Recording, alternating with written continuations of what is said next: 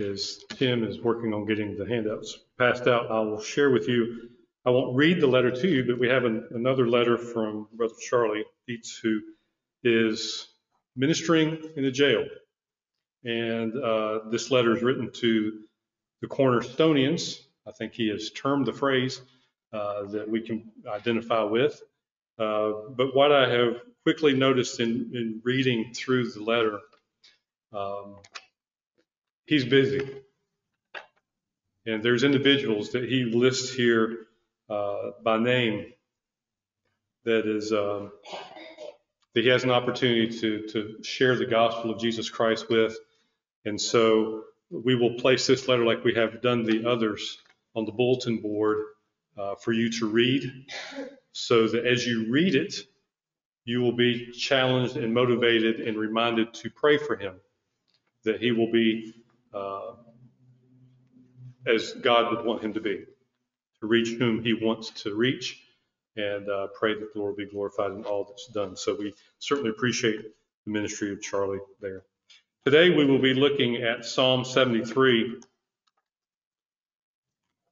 Brother Tim was did an excellent job last week in sharing with us from Psalm 103, and the handout has been on my desk all week long. And every time I would sit down at my desk, I would see this reminder to forget not the benefits that we have in the Lord and how we should be training ourselves to be singing the praises of God through our life, reminding us, reminding ourselves through the truth of God's word about how our life should be full of the joy that God provides for us.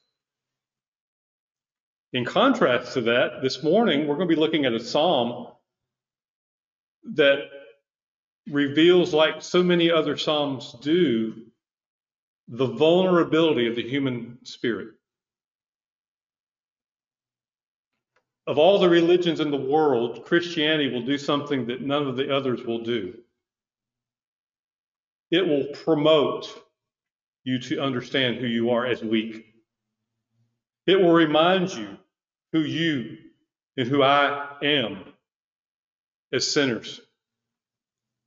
It will continually fill our hearts with an overwhelming sense of guilt for our sin, but provide for us, like no other religion can, hope in something outside of us. And so when we read through some of the Psalms, we will get this intense picture of just how weak even the believer is.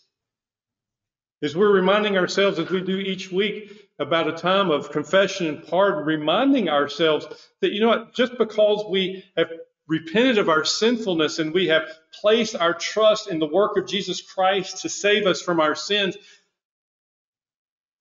we still mess up. We still blow it.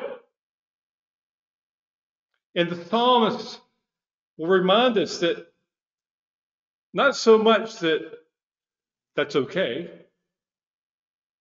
but that it's real. And so we can come to Psalm 73 with forget not his benefits because the Lord is good. And come to verse 1 and be reminded truly God is good to Israel, to those who are pure in heart, to those who love the Lord their God with all of their heart and their soul and their strength and their mind, to those who have been clothed with the righteousness of Christ, to those who, while they're not perfect in and of themselves, they have been made new where the old things have passed away and behold all the all things are becoming new beginning with a new heart. Truly god is good to those who are in this category. Familiar words that jesus even spoke in the sermon on the mount chapter 5 of matthew where he says blessed are the pure in heart. Why for they shall see God. Both figuratively in this life seeing the glory of God in the face of Jesus Christ, as Paul tells us in 2 Corinthians chapter 4. And then ultimately, one day, we in Christ shall see God. And sometimes we know this truth, and sometimes we have sermons preached like we did last Sunday, reminding us of this truth. But you know what? Those crazy circumstances always want to get in the way.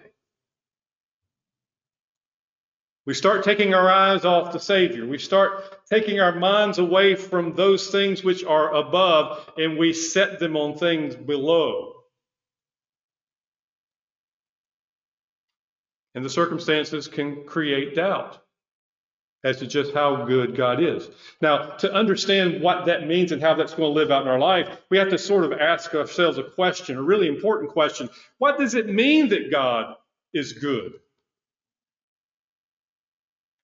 Perhaps you have known the heartache of seeing people that you love, maybe family members, friends, neighbors, people that you work with who have a testimony in which they once loved going to church. They once loved Christianity. They once loved their faith. But circumstances came into their life where it was hard for them to reconcile the evil and the wickedness that they were seeing and experiencing in this world with a loving, caring God. Newspaper articles have been written about it. Magazines have had it headlined on the covers about how can God be so good while there's so much evil in this world to the point where they would even dis- dismiss the existence of God. So, what does it mean when we say that God is good? Does it mean that there won't be any pain in life? Does it mean that we'll be healthy and we'll be prosperous in this life? Does it mean when God is good that we will not experience any trouble in life? Does it mean that we won't be stricken in this life? Now, we all know the, the pious answers to that, right? Oh no, through all the circumstances, through all the turmoil, through all the problems in life, God is good. All the time. And all the time, God is good. But we take our eyes off this good God from time to time. And we find ourselves like the psalmist. And we begin to question God's goodness when we start envying the wicked. Verse 2, the psalmist says, But as for me, my feet almost stumbled, my steps had nearly slipped. For I was envious of the arrogant when I saw the prosperity of the wicked.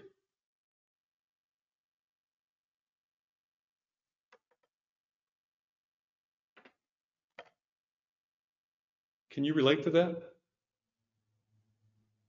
You know God's good. The Bible tells me that God is good. I believe God is good. But I start looking around and watching people who could care less, couldn't care less about God and see how they prosper in this world and like, what? How can that be? I thought God was good to Israel, to those who were pure in heart. For the wicked, they have no pangs. In other words, they literally have no cords tightly drawn around them until death. Their bodies are fat, which that comes from a Hebrew word that really means healthy without disease. It doesn't really mean obese. Or else it would conflict with the next word and sleek. It's kind of hard to be,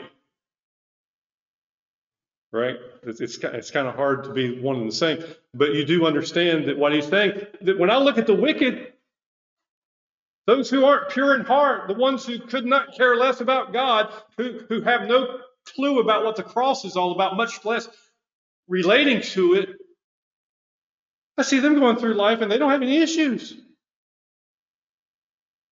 They're not troubled as others are. They're not stricken like the rest of mankind.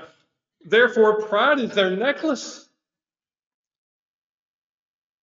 Ladies, you accessorize your your outfits and, the more special the occasion, the more accessorizing that you do. It's what you want people to notice. It, it draws attention, right? And to the wicked, they want people to be drawn to the fact of their arrogance and their pride. They want you to know that the life that they are living, that you start to, in your flesh, start to envy, is all about them. Violence covers them like a garment.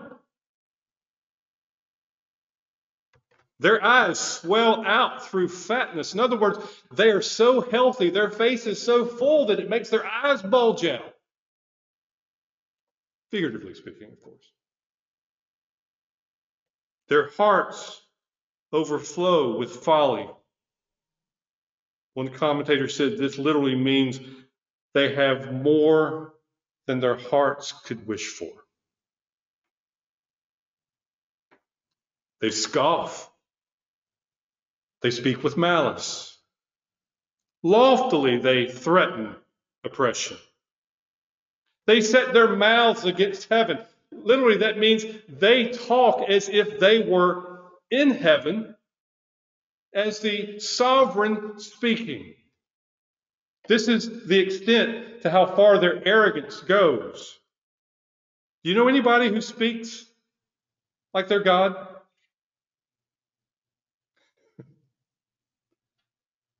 Have you listened to anybody on the news that it's all about them or what they say goes? Perhaps you've been into a doctor's office and you came out thinking, man, what does he think? He's God? You may have spoken to an attorney. Think, do they think they know everything? And on and on and on we could go and make examples of, of individuals and, and positions in which we get this misconception that they think they're all that.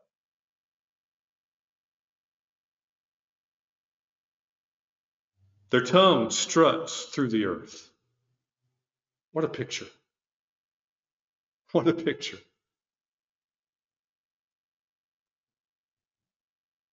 And we become envious because they're living as if they're God. Yet they don't care anything about God. How can God be good? The psalmist says, Therefore, even his people, speaking about God's people, they turn back to them. They turn back to the ones who are wicked, the ones who are evil. And they find no fault in them. That's the ESV this is a very difficult phrase. It's indicated by the number of different ways each translation that you could possibly read on this verse indicates. But literally, it comes from a word that throughout the rest of the Old Testament means being wrung out, like, you know, if you're washing clothes the old fashioned way and you're, you know, wringing out the, the, the, the water out of the clothes so that you can get them to dry. That's what this term means, to be wrung out.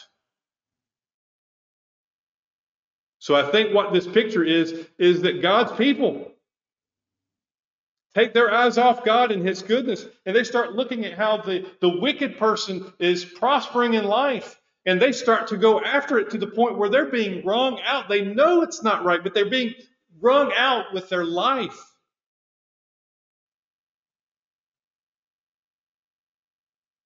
And they say, verse 11, How can God know? Is there knowledge in the Most High? Behold, these are the wicked, always at ease. They increase in riches. Because after all, isn't that the life we're after? Isn't that our best life now? Isn't God good to his people? Shouldn't we be the ones prospering? Shouldn't we be the ones who are healthy? Shouldn't we be the ones who have what we want? Shouldn't we be the people that everybody aspires to be like? Isn't that what God is good means? Well, again, you might know the pious answer to that and say, oh, no, no, that's not really laughter because I, we humble ourselves. We allow God to exalt us. That's what the scriptures say. But down deep inside in the flesh, Man, I would love to be Tom Brady. Man, I would love to be the President of the United States. Man, I would like to be that glamorous star who is constantly revealing everything that's going on in life that's appealing and fun, full of life. Doesn't God know that the people who get to live that lifestyle are wicked? Apparently not. Because, behold, all in vain, verse 13. Incredible how we can be as human beings. All in vain have I kept my heart clean and washed my hands in innocence. For all day long I have been stricken and rebuked every morning. I look at the people who are prospering, they hate God. I look at my life, who I, I go through all the ordeals. I go to church every Sunday. I pray every day. I read through the Bible in a year. And I'm sick. People don't respect me. My car is 25 years old. My house is on that side of town. What gives?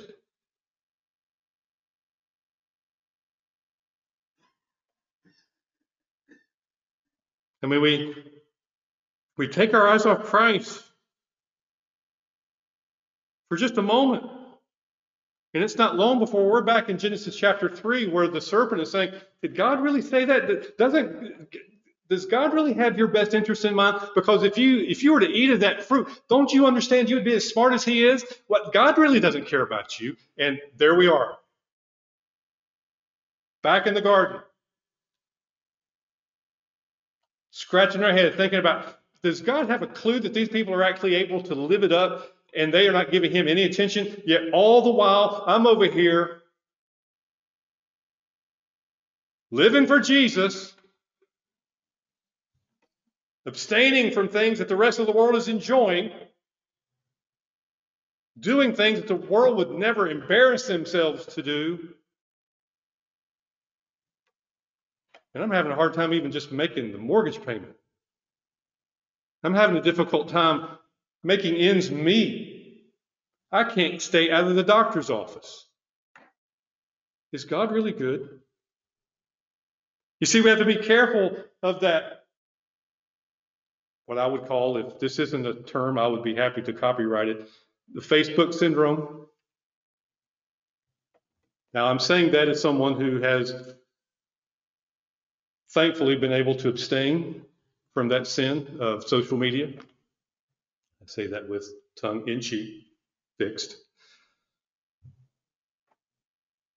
But what I've heard about and what I have been shown in this world of social media rarely ever shows life as it really is. Right? I mean, how many times do you take the picture to make sure that's the one that you want showing on your, you know, homepage. I, I don't know what that's called because I'm, again, I'm, I'm barely PC literate, so I'm, I'm not sure. But the first thing that shows up when you dial up somebody on your phone, how long did it take them to get that picture just right? And when you share what you did over the Christmas holiday, how many how many pictures did you leave out? How many arguments on the way over to grandmother's house did you not talk about on your Facebook post? Or how many Instagram so I'm really getting, I'm, I'm deep over to my, I'm, I'm going to stop. You get the picture though, right?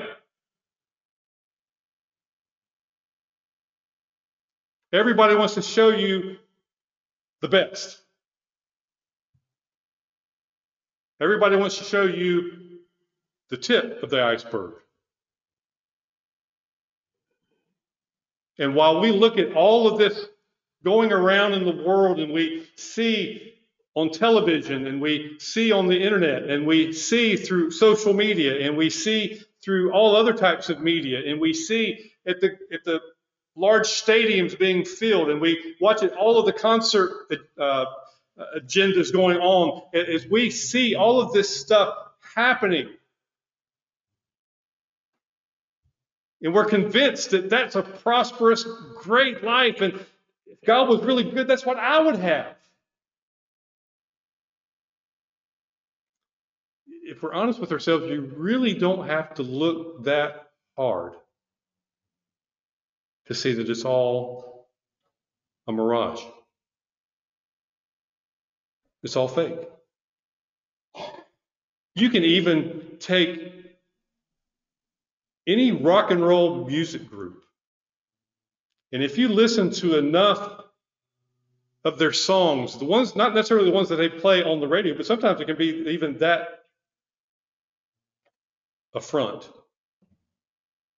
But you start listening to how many songs that were written in the 70s and the 80s in which I was growing up, in which there were songs about suicide.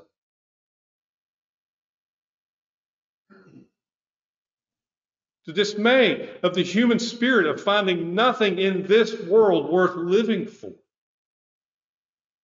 And you couple that with the real news items in which you see people that have just completely wasted their life. People that you may have been quick to hear about 10 years ago that they're nowhere to be seen today because they have lost it.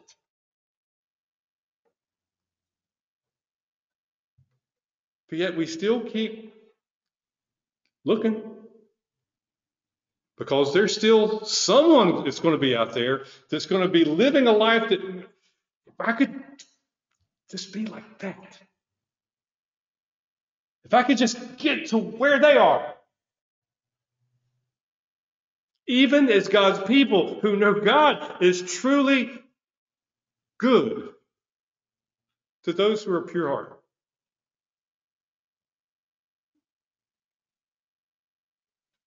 We can see through it.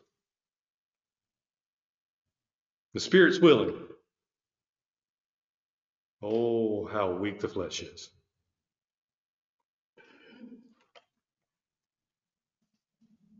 So, the monumental declaration, this fundamental assertion that we make of God's goodness, is now vain.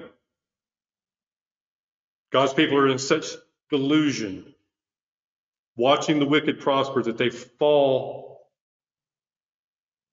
God's knowledge is brought into question, as well as the seemingly empty pursuit with a clean heart.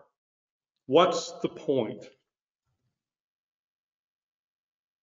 Well, verse 15 is an incredible turning point.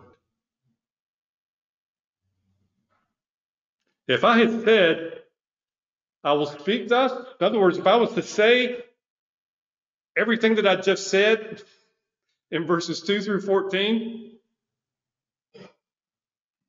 I would have betrayed the generation of your children. What a showstopper. The one, seemingly one thing that kept the psalmist from absolutely going AWOL on God, losing his faith,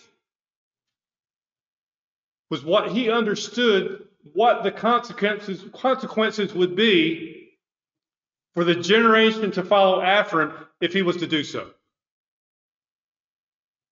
Christian, let me ask you a question this morning. How concerned are you about the coming generation is it to the point where you're willing to make sure you do not lose your faith? Are you so concerned of your children and their peers and the generations to come after that? Should Jesus Christ not come back in their lifetime? Are you so concerned about their faith that you want to make sure you hold fast to yours? Because it's easy for us to give up. What keeps you from giving up? Is it embarrassment? You'll make your family look bad if you if you go the wrong way? It's because you sort of feel guilty that, you know, well, so many people invested their life in me, I don't, I don't want to make them feel bad. What, what is it that motivates you and keeps you from giving up? Well, for the psalmist, it was because he said, you know, if, if I went that direction, then what are my kids going to say? I think that's pretty good motivation. I think that we as adults should be very concerned about what, what will our kids think if we go the opposite direction? What will our kids do if they see us following after the world? What will our children do? What will their life produce if all that they see in us is, why can't I have what the world, wicked people have? However, in verse 16, we're reminded about our humanity. But when I thought how to understand this, it seemed like a wearisome task. Man, I get to the point where I can I see the reality for what it is, but how in the world do I make sense out of all of this? This is wearing me out just thinking about it. Not to mention the stress and the anxiety that I'm experience trying to live, you know, swimming upstream in this world. But you see, our perspectives will be corrected when we consider just how good God is. He said it was a wearisome task until what? Until it went back to the sanctuary of God. Now, for, for the psalmist, literally, that would have been in the temple. That would have been a place of worship. That would have been a place of prayer. That would have been a place of learning the Word of God. Cornerstonians, if I can use Charlie's word here. Is that what this church is for you? As an elder of this church, I really, really hope it is. I hope that whatever you had going on this past week,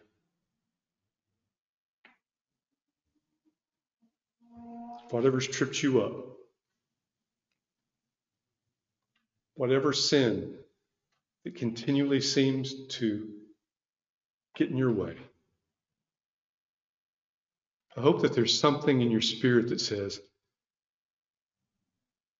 ah, I need to get back to church. Not because they're going to check my name off, not so that I can vote in the next conference meeting, but I need to be reminded about reality, about how good God is. That of all the things that you can look forward to and count on being found here at Cornerstone Baptist Church, I hope that one of them is, you know what, they keep talking about how good God is. They keep reminding me about how good God is, in spite of all the things that challenge that in my life, those obstacles and all the, the mental blocks that I have in my life that keep me from believing I know that when I get back to church, that when I sit in CGG and when I sit in the prayer group and when I get in to listen to someone preach from the Word of God, that I'm going to be reminded about how good God is. That's our message. Until I went, it, it seemed to me a wearisome task until I went into the sanctuary of God. Then I discerned therein Truly, you set them in slippery places. You make them fall to ruin. How they are destroyed in a moment, swept away utterly by terrors, like a dream when one awakes. Oh Lord, when you rouse yourself, you despise them as phantoms. There is judgment coming to the wicked. And if you're listening to me say that this, this morning, Please understand if you are not pure in heart, if you are not in Christ, if you have not repented of your sinfulness and found that Jesus Christ sacrificed on the cross as a payment for your sin, suffering for the wrath of God on your life that you deserve, and that the power that raised him from the grave has made you a new creation in him, then you will be judged as well. You are facing the same torment that these wicked being described in Psalm 73 are facing.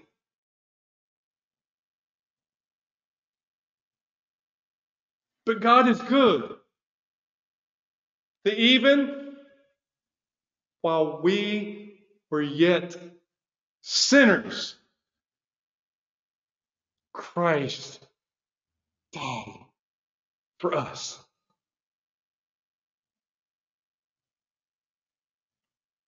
It's good. How can that be? That I should gain an interest in the Savior's love? Died he for me? Who calls his pain? Amazing love. How can it be that thou, my God, should die for me?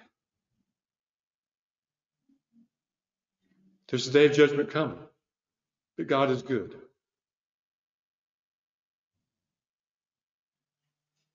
When my soul, verse 21, was embittered, when I was pricked in heart, in other words, when I was when I was convicted, one of the greatest gifts that God has ever given us is his people, is conviction. It causes us to wake up to our sin. It causes us to wake up to who we are apart from Christ. It causes us to realize that we need a Savior. When my soul was embittered, when I was pricked in heart, I was brutish. I was foolish. I was ignorant.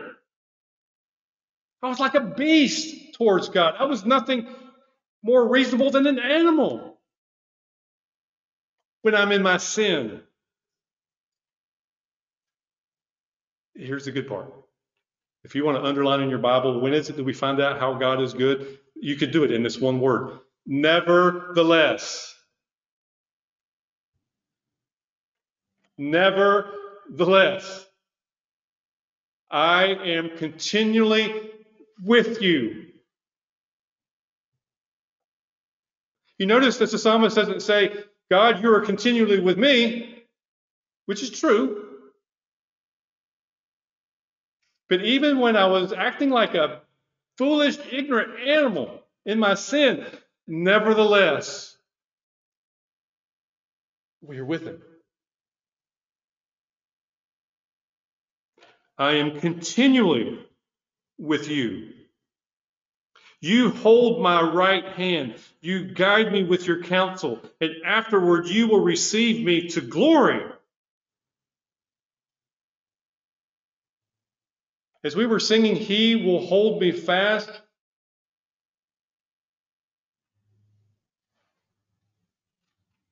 His promises, they will last. They will. He's faithful. And here's a promise that God reminds us of Hebrews chapter 13 be content with what you have. Don't look at the others. Don't look at the wicked. Don't look at their prosperity. Don't look at their life without problems. Be content with what you have, for he has said, I will never leave you nor forsake you. So we can confidently say, The Lord is my helper. I will not fear. What can man do to me? Why? Because I am always with him. This is where we find out where God is good, when we're with him. Not because I'm healthy, which we praise the Lord for that when we are. Not because I do have the resources to make a living, even though we praise the Lord for that when we can. Not because I have good relationships and I have all types of experiences, or I may have been exposed to certain types of good education. But we find out that God is good when we can say, I am continually with you either here in this life or afterward when he will receive me to glory. See, that would help us do what Paul tells us to do in Colossians chapter 3 to set our minds on things above. Remembering that He is with me and I am continual with Him in this life because His Spirit dwells within me, but also because there's coming a day when He will bring me to glory. You see in verse 26 another, or verse 25 rather, Whom have I in heaven besides you? Do you need anybody else? Do you? Do you need anyone else? Well, you know, it is sometimes good to have a good, you know, person whose expertise is over here. And it's always good to have somebody who knows a little bit about this over there. It's always good to have somebody who has this and they're always willing to share. Now, who do you have in heaven besides God?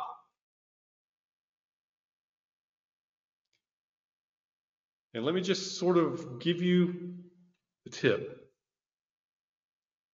If you have something else other than God, you don't have God. God doesn't share. God is a jealous God. God doesn't say, you know what, I'll take you one and a half days a week and the other five and a half days, go live it up. Jesus doesn't say, if you want to be my disciple, if you want to be a, one who will inherit the kingdom of God, then you take up your cross on Sunday for a few hours and you move on your own happy way the rest of the week. Hmm. You can't serve God in this world at the same time. Because you're either going to love the one and despise the other, or you will hate the one and cling to the other. There's no riding two different skateboards down the street, unless you're really talented, and then you're still subject to a lot of injury there. I'd be subject to injury regardless, but that's beside the point. But you either have God or you don't. Who am I in heaven but you? And there is nothing on earth. This is hard. I'm glad the psalmist said it, and I can just read it because it's hard for me to even do that. That I desire besides you. oh, let me take out a piece of paper. I could make you a list of things that I desire.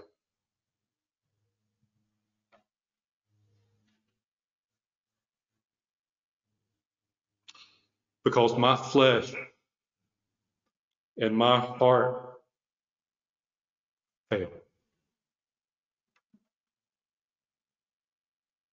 You know what I'm talking about? Have you ever experienced your heart and your flesh failing? All the time. But God is good. Why? But God, but God is the strength of my heart and my portion forever. You see, He will hold me fast. He will. For behold, those who are far from you shall perish. You're either near Him continually or you are far from Him. And if you are far from God, you shall perish. God will put an end to everyone who is unfaithful to you.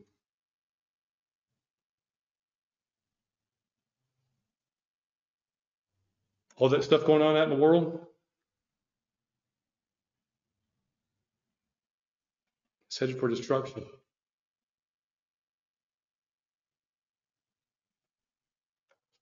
The Apostle John says, Children, do not love the world, for the world is passing away.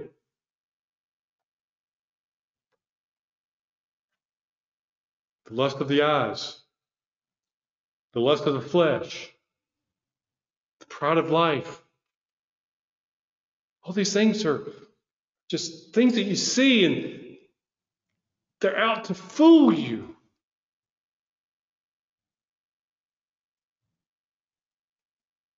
They'll perish. He's putting an end to everyone who is unfaithful to him. But for me, but for me, it is good to be near God. Buddy, you're not lying, are you? It is good to be near to God. I have made the Lord God my refuge. It's so, it's so good to be near to God. I just plant myself right next to Him. A mighty fortress is my God.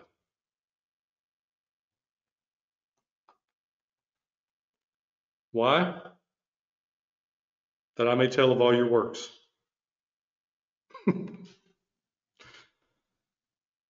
Not so that I can get close to God and when he sees me actually doing him some favors, he's going to say, you know what? After all that time, I want to give you a little bit of what the wicked have. I want to let you enjoy the world like they're enjoying it because you're really showing yourself you want to be near to me. No!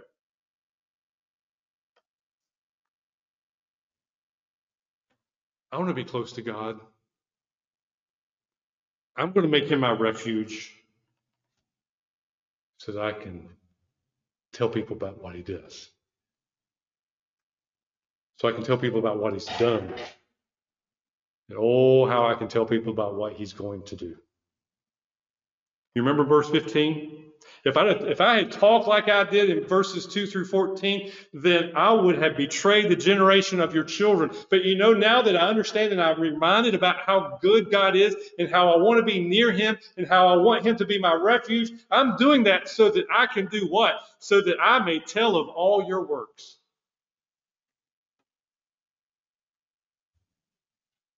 That may help us keep from being distracted by all the stuff that we see in the world. If we spend as much time about talking about what God is doing in our life as much as what we see the devil doing in the life of other people,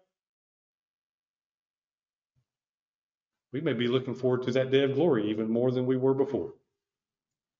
We may be looking at God as being a more strong refuge. We may be looking at Him as being the one who I really want to be close to.